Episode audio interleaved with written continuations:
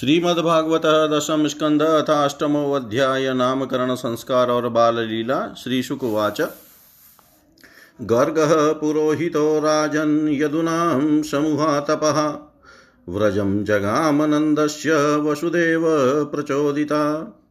तं दृष्ट्वा परमप्रीतः प्रत्युत्थाय कृताञ्जलिः।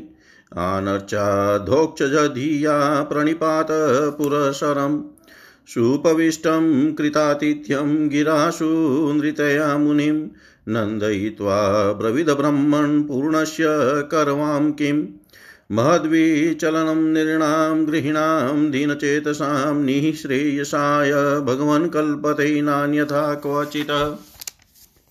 ज्योतिषामयनं साक्षात् यतज्ञानमतीन्द्रियम् प्रणीतं भवता येन पुमान् वेदपरावरं त्वं हि ब्रह्मविद्यां श्रेष्ठः, संस्कारान् कर्तुमर्हसि बालयोरनयोर्निणां जन्मना ब्राह्मणो गुरु। गर्ग उवाच, यदुनामहमाचार्य ख्यातश्च भुवि सर्वतः सुतं मया संस्कृतं ते मन्यते देवकी कंस पापमतिः सख्यं तव चानदुन्दुभै देवक्याष्टमो गर्भो न स्त्री भव भवितुमर्हति। इति सञ्चिन्तयन् श्रुत्वा देवक्या दारिकावचः अपि हन्ता गताशङ्कस्तहितनोऽनो अनयो भवेत्। नन्द उवाच। अलक्षितोऽस्मिन् रहसि माँ कैरपि गोव्रजैः कुरु द्विजातिसंस्कारं स्वस्तिवाचन् पूर्वकम्। श्रीशुकुवाच, एवं सम्प्रार्थितो विप्रः स्वचिकीर्षितमेव ततः चकार नामकरणं गूढो रहसि बालयो। गर्गुवाच, अयं हि रोहिणीपुत्रो रमयन् सुहृदो गुणैयाख्यास्यते राम इति बलाधिक्याद्बलं विदुः। यदुनाम पृथग्भावात् सङ्कर्षन्मुषन्त्युत्त आसनवर्णास्त्रयो यस्य गृणतोऽनुयुगं तनु। शुक्लो रक्तस्तथा पीत इदानीं कृष्णतां गतः। प्रागयं वसुदेवस्य क्वचिजातस्त्ववात्मज वासुदेव इति श्रीमानभिज्ञा सम्प्रचक्षते बहूनि सन्ति नामानि, रूपाणि च सुतस्य गुणकर्मानुरूपाणि तान्यं वेद नो जनाः एष वः श्रेय आधास्यदः। गोपगोकुलनन्दन अनेन सर्वदुर्गाणि यूयमञ्जस्तरिष्यत पुराणेन व्रजपतैः साधवो दस्युपीडिताः। राजकैः रक्ष्यमाणा जिज्ञुदस्यून् समेधिता। य एतस्मिन् महाभागा प्रीतिं कुर्वन्ति मानवा नार्योभिः भवन्त्येतान् विष्णुपक्षानि वासुरा। तस्मानन्दात्मजोऽयं ते नारायणसमो गुणैः श्रिया कीर्त्यानुभावेन गोपाय स्वसमाहित इत्यात्मानं समादिश्य गर्गे च स्वगृहं गते नन्दप्रमुदितो मेने आत्मानं पूर्णमाशिषाम् कालेन व्रजताल्पेन गोकुले रामकेशवो जानुभ्यां सह पाणिभ्यां रिङ्गमाणो विजुहतु। तावङ्घ्रियुग्ममनुकृष्य शरीरसर्पन्तौ घोषप्रघोषरुचिरं व्रजकर्दमेषु तन्नादहष्टमनसा वनुसृत्य लोकं मुग्धप्रभीतवदुपे यतुरन्ति मात्रो तन्मातरो निजसुतौ घृणया स्नुवन्त्ययौ पङ्काङ्गरागरुचिरावुपगुह्य दौभ्र्यां दत्त्वास्तनं प्रपि बतोः स्म मुखं निरीक्षय निरीक्षय मुग्धिस्मिताल्पदशनं ययतु प्रमोदम् यर्याङ्गनादशनीय कुमारलीलावन्तव्रज्यै तद्बला प्रगृहीतपुच्छै वत्सै शिरतस्ततः उभावनुकृष्यमाणौ प्रेक्षन्त्यौजितः गृहा जहसुहसन्त्यः शृङ्गयग्निदस्त्रयशिजलद्विजकण्टकेभ्यः क्रीडापरावती चलो स्वसुतो निषेधुम्। गृहीयाणि कर्तुमपि यत्र न तजन्नन्यो शेकात् आपतुरलं मनसोऽनतव अनवस्थाम्। कालेनाल्पेन राजर्षै रामकृष्णश्च गोकुले अगृष्टजानुभिः पदवीविचक्रमतुरञ्जसा ततस्तु भगवान् कृष्णो वयस्यै व्रजबालकैः सह रामो व्रजस्त्रीणां चिक्रीडे जनयन्मुदम्। कृष्णस्य गोपियो रुचिरं वीक्षय कौमारचापलं शृण्वत्यः किल तन्मातुरिति योचु समागतः। वत्सानमुञ्चन क्वचिदसमये क्रोशसञ्जातहासः स्तेयं स्वादवत्यतः दधीपयः कल्पितैस्तेययोगैः मर्कान् भोक्ष्य भोक्ष्यन विभजति सचेन्नाति भाण्डं भिन्नति, द्रव्यलाभेश गृहकुपितो यात्युपक्रोश्य तोकान् हस्ताग्राह्यो रचयति विधिं पीठकोलुखलाद्यै छिच्छ पीठकोलुकलाद्यै छिद्रम् इयन्तनिहतवयुनः शिक्यभाण्डेषु तदवितः। ध्वान्तागारे धृतमणिगणं स्वाङ्गमथ प्रदीपं। काले गोप्यो यही गृहकत्येषु सुव्यग्रचिताः। एवं धाष्ट्रयान्युशती कुरुते मेहनादीनि वास्तौ।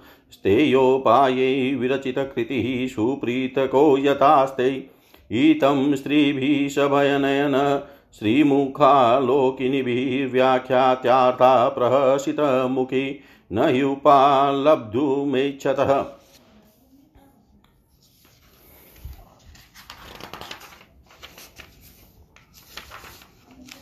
एकदा क्रीडमानास्ते रामाध्या गोपधारकः कृष्णो मृदं भक्षितवानिति मात्रे न्यवेदयन्। सा गृहीत्वा करे कृष्णमुपालभ्य हितैषिणी यशोदा भयसम्भ्रान्त प्रेक्षणाक्षमभाषत कस्मान् मृदमदान्तात्मनः भवान् भक्षितवान् रः वदन्ति तावका हि एतै कुमारास्तै अग्रजोऽप्ययम्। श्रीकृष्ण उवाच। नाहं भक्षितवान् सर्वे मिथ्याभिशंसिन। यदि सत्यगिरस्तहि समक्षं पश्य मे मुखम् यद्येवं तहि व्यादेहित्युक्तः स भगवान् हरि। व्यादताव्याहतैश्वर्यक्रीडामनुजबालक। सा तत्र ददृशे विश्वं जगतस्तासनु च खं दिशः। साद्रीदीपाब्धिभूगोलं सव्यावग्निन्दुतारकम् ज्योतिश्चक्रं जलं तेजो नवस्वान् व्यदेव च वैकारिकाणीन्द्रियाणि मनोमात्रा गुणास्त्रय। एतद् विचित्रं सहजीवकाल, स्वभावकर्माशयलिङ्गभेदम्। सूनोस्तनौ वीक्षय विदारितास्य व्रजं सहात्मानव पापशङ्कां। किं स्वप्न एतदूतदेव माया, किं वा मदीयो बत बुद्धिमोह अथोऽमुष्येव ममार्भकस्य यः कश्चनोत्तपतिगम् आत्मयोग। अधो यतावनवितर्कगोचरं चेतो मनः कर्मवचोभिरञ्जसा यदाश्रयं येन यतः प्रतीयते सुदुर्विभाव्यं प्रणतास्मि तत्पदम्। अहं ममाशोपतिरेश मे सूतो व्रजेश्वरस्याखिलवित्तपाशति, गोप्यश्च गोपः स गोधनाश्च मे यन्माय येथं कुमतिः स मे गति। ईतं विदितत्वायां गोपिकायां स ईश्वरः। वैष्णवीं व्यतनोन्मायां पुत्रस्नेहमयीं विभु। सद्यो नष्टस्मृति गोपी सारोप्यारों रोहमात्मजं प्रवृदः स्नेहकलिलहृदयासिद यथा पुरा। त्रया चोपननिषद्भिश्च साङ्ख्ययोगेश्च सात्वतै उपगीयमानमाहात्म्यं हरिं सामन्यतात्मजं राजोवाच नन्दः किं करोद भ्रमण श्रेय एवं महोदयं यशोदा च महाभागा। पवौ यस्यास्तनं हरि, पितरो ना। विदन् विन्देतां कृष्णोदारार्भके हितं गायन्त्यध्यापि कवयो यलोकसमलापहम् श्रीशुकुवाच। द्रोणो वशूनां प्रवरो धरया सह भार्यया करिष्यमाण आदेशान् भ्रमणस्तमुवाच। जातयौनौ महादेवे भुवि विश्वेश्वरो, विश्वेश्वरैहरो भक्तिः स्यात् परमालोके ययाञ्जो दुर्गतिं तरे। अस्त्वीति स भगवान् व्रजे द्रोणो महाशया, यज्ञै नन्द इति ख्यातो यशोदा साधराभवत् ततो भक्तिर्भगवती पुत्रीभूते जनार्दने दम्पत्यो निरतामाशिदः गोपगोपीषु भारत। कृष्णो भ्रमण आदेशं सत्यं कर्तुं व्रजे विभु। सह रामो वसंश्चक्रे तेषां प्रीतिं स्वलीलया।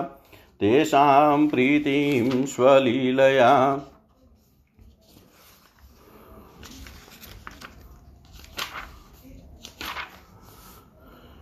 श्री सुखदेव जी कहते हैं, परीक्षित यदुवंशियों के कुल पुरोहित थे श्री गर्गाचार्य जी, वे बड़े तपस्वी थे।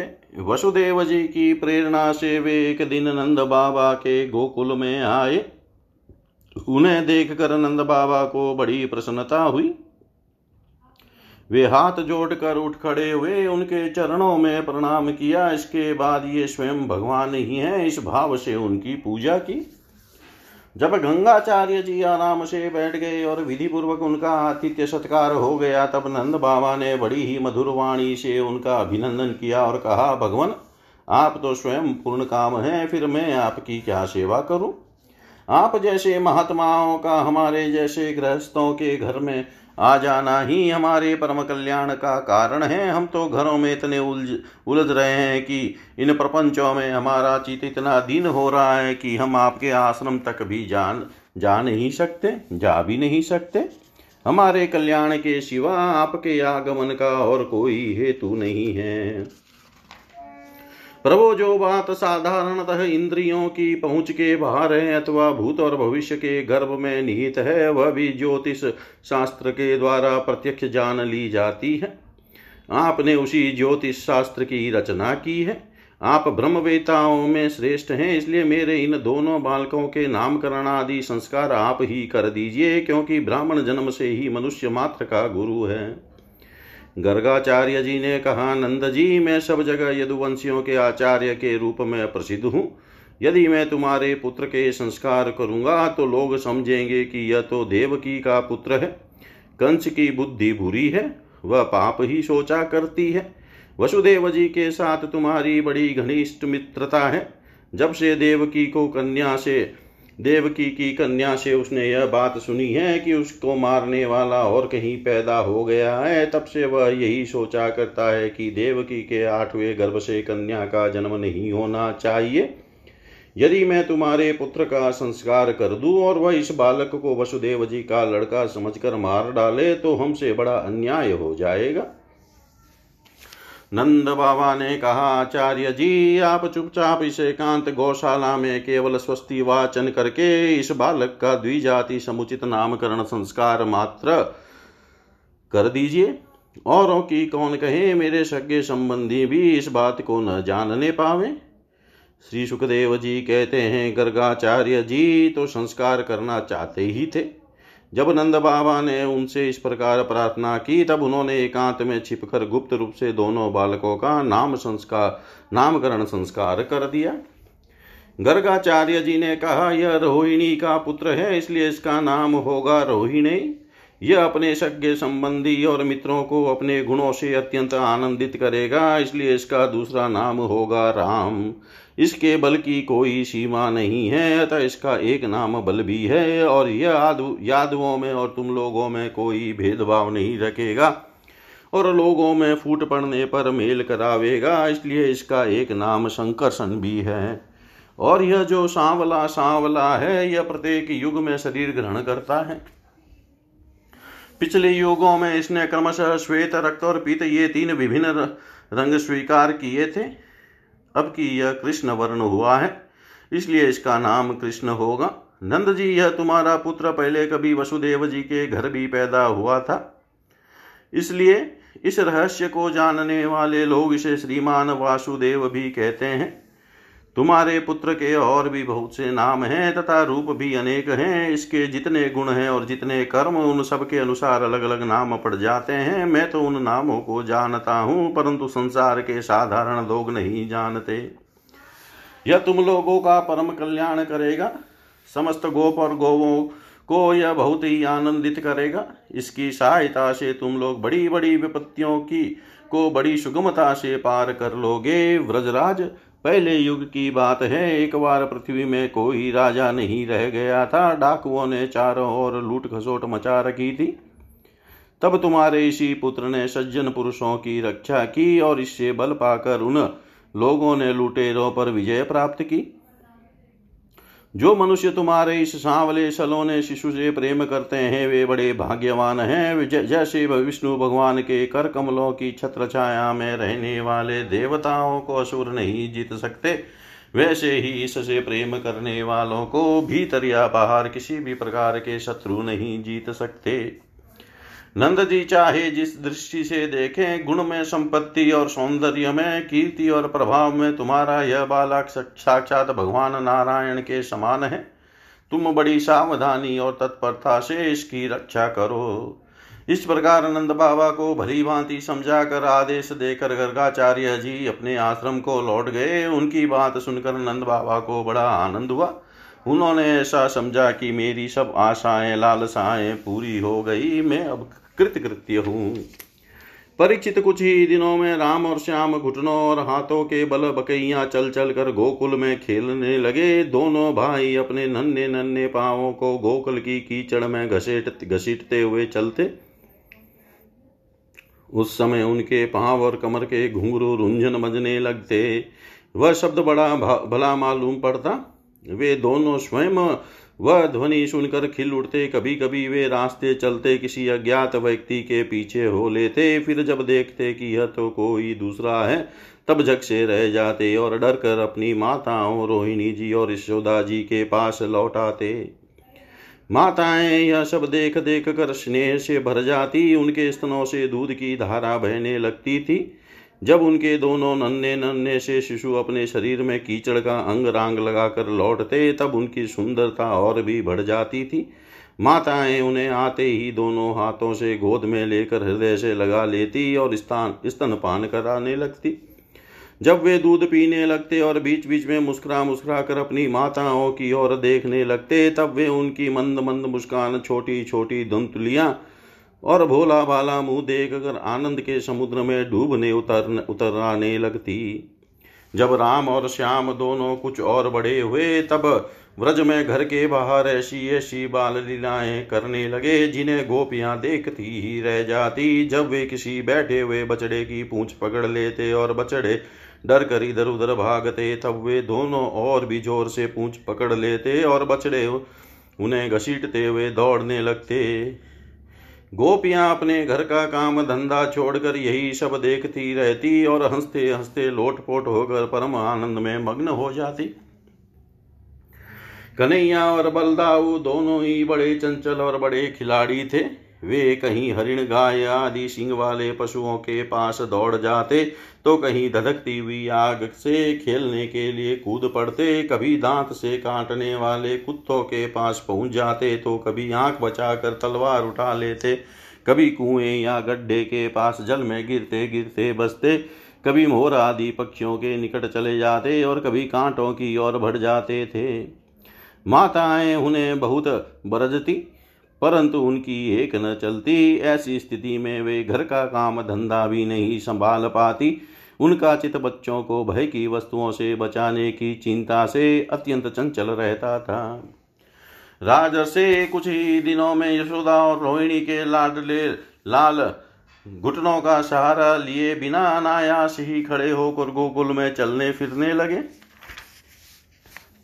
ये व्रजवासियों के कन्हैया स्वयं भगवान हैं, परम सुंदर और परम मधुर। अब वे और बलराम अपनी ही उम्र के ग्वाल बालों को अपने साथ लेकर खेलने के लिए व्रज में निकल पड़ते और व्रज की भाग्यवती गोपियों को निहाल करते हुए तरह तरह के खेल खेलते। उनके बचपन की चंचलताएँ बड़ी ही अनोखी होती थी। गोपियों को तो वे बड़ी ही सुंदर और मधुर लगती। एक दिन सबकी सब इकट्ठी होकर नंद बाबा के घर आई और यशोदा माता को सुना सुना कर कन्हैया के करतूत कहने लगी। अरे यशोदा या तेरा काना बड़ा नटखट हो गया है। गाय धोने का समय न होने पर भी यह बछड़ों को खोल देता है और हम डांटती है तो ठटा ठटा कर हंसने लगता है। यह चोरी के बड़े बड़े उपाय करके हमारे मीठे मीठे दही दूध चुरा चुरा कर खा जाता है, केवल अपने ही खाता तो भी एक बात थी यह तो सारा दही दूध वानरों को बांट देता है, और जब वे भी पेट भर पर नहीं खाते, तब यह हमारे माटों को ही फोड़ डालता है। यदि घर में कोई वस्तु इसे नहीं मिलती तो यह घर और घरवार पर बहुत खींचता है, और हमारे बच्चों को रुलाकर भाग जाता है। जब हम दही दूध को छींकों पर रख देती हैं और इसके छोटे छोटे हाथ वहाँ तक नहीं पहुँच पाते, तब यह बड़े बड़े उपाय रचता है। कहीं दो चार पीढ़ों को एक के ऊपर एक रख देता है, कहीं उखल पर चढ़ जाता है तो कहीं उखल पर पीढ़ा रख देता है। कभी कभी तो अपने किसी साथी के कंधे पर ही चढ़ जाता है। जब इतने पर भी काम नहीं चलता, तब यह नीचे से भी नीचे से ही उन बर्तनों में छेद कर कर देता है। इससे इस बात को, की पक्की पहचान रहती है, किस छीके पर किस बर्तन में क्या रखा है, और ऐसे ढंग से छेद करना जानता है कि किसी को पता तक न चले। जब हम अपनी वस्तुओं को बहुत अंधेरे में छिपा देती हैं, तब नंदरानी, तुमने जो इसे बहुत से मणि मणिमय आभूषण पहना रखे हैं, उनके प्रकाश से अपने आप ही सब कुछ देख लेता है। इसके शरीर में भी ऐसी ज्योति है। कि जिससे इसे सब कुछ दिख जाता है। यह इतना चालाक है कि कब कौन कहाँ रहता है, इसका पता रखता है। और जब हम सब घर के काम धंधों में उलझी रहती हैं, तब यह अपना काम बना लेता है। ऐसा करके भी ढीठाई की बातें करता है, उल्टे हमें ही चोर बनाता और अपने घर का मालिक बन जाता है। इतना ही नहीं, यह हमारे लिपे पूते स्वच्छ घरों में मूत्र आदि भी कर देता है, तनिक देखो तो उसकी ओर। वहाँ तो चोरी के अनेकों उपाय करके काम बनाता है और यहाँ मालूम हो रहा है मानो पत्थर की मूर्ति खड़ी है। वारे भोले भोले भाले साधु, इस प्रकार गोपियाँ कहती जाती और श्री कृष्ण के भीत चकित नेत्रों से युक्त मुख कमलों को देखती जाती। मुख कमल को देखती जाती। उनकी यह दशा देख कर नंदरानी यशोदा जी उनके मन का भाव ताड़ लेती और उनके हृदय में स्नेह और आनंद की बाढ़ आ जाती। वे इस प्रकार हंसने लगती कि अपने लाडले कन्हैया को इस बात का उलाहना भी न दे पाती, डांटने की बात तक नहीं सोच पाती।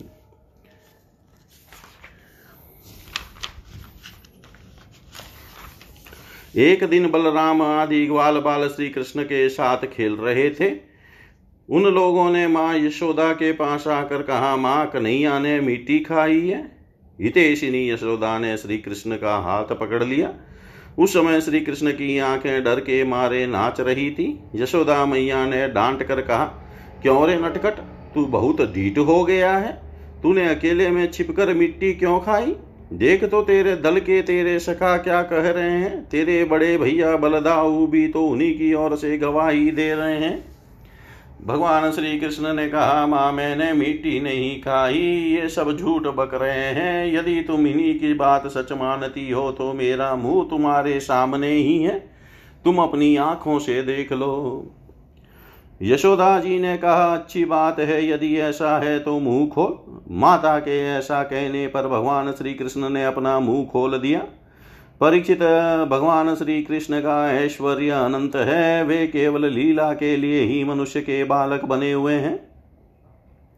यशोदा जी ने देखा कि उनके मुँह में चर चर संपूर्ण जगत विद्यमान है, आकाश व शून्य जिसमें किसी की गति नहीं, दिशाएँ पहाड़, द्वीप और समुद्रों के सहित सारी पृथ्वी, बहने वाली वायु, वेद्युत, अग्नि, चंद्रमा और तारों के साथ संपूर्ण ज्योतिर्मंडल, जल, चे, तेज, पवन, वियत प्राणियों के चलने फिरने का आकाश। वैकारिक अहंकार के कार्य देवता मन इंद्रिय पंचतन मात्राएँ और तीनों गुण श्री कृष्ण के मुख में दिख पड़े। परीक्षित जीव काल स्वभाव कर्म उन, उनकी वासना और शरीर आदि के द्वारा विभिन्न रूपों में दिखने वाला यह सारा विचित्र संसार संपूर्ण व्रज और अपने आप को भी यशोदा जी ने श्री कृष्ण के नन्हे से खुले हुए मुख में देखा। वे बड़ी शंका में पड़ गई। वे सोचने लगे कि यह कोई स्वप्न है या भगवान की माया? कहीं मेरी बुद्धि में ही तो कोई भ्रम नहीं हो गया है। संभव है मेरे इस बालक में ही कोई जन्मजात योग सिद्धि हो, जो चित मन कर्म और वाणी के द्वारा ठीक ठीक तथा सुगमता से अनुमान के विषय नहीं होते। यह सारा विश्व जिनके आश्रित है, जो इसके प्रेरक हैं और जिनकी सत्ता से ही इसकी प्रतीति होती है, जिनका स्वरूप सर्वथा अचिंत्य है, उन प्रभु को मैं प्रणाम करती हूँ। यह मैं हूँ और ये मेरे पति तथा यह मेरा लड़का है, साथ ही मैं व्रजराज की समस्त संपत्तियों की स्वामिनी धर्म पत्नी हूँ। ये गोपियाँ, गोप और गोधन मेरे अधीन हैं, जिनकी माया से मुझे इस प्रकार की कुमति में घेरे हुए हैं।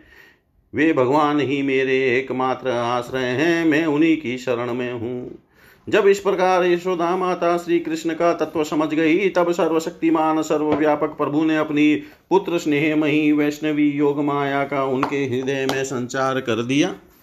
यशोदा जी को तुरंत वह घटना भूल गई। उन्होंने अपने दुलारे लाल को गोद में उठा लिया। जैसे पहले उनके हृदय में प्रेम का समुद्र उमड़ता रहता था, वैसे ही फिर उमड़ने लगा। सारे वेद उपनिषद सांख्य योग और भक्तजन जिनके महात्म्य का गीत गाते गाते गाते नहीं, उन्हीं भगवान को यशोदा जी अपना पुत्र मानती थी। राजा परीक्षित ने पूछा, भगवान, नंद बाबा ने ऐसा कौन सा बड़ा, बहुत बड़ा मंगलमय साधन किया था? और परम भाग्यवती यशोदा जी ने भी ऐसी कौन सी तपस्या की थी जिसके कारण स्वयं भगवान ने अपने श्री मुख से उनका स्तनपान किया?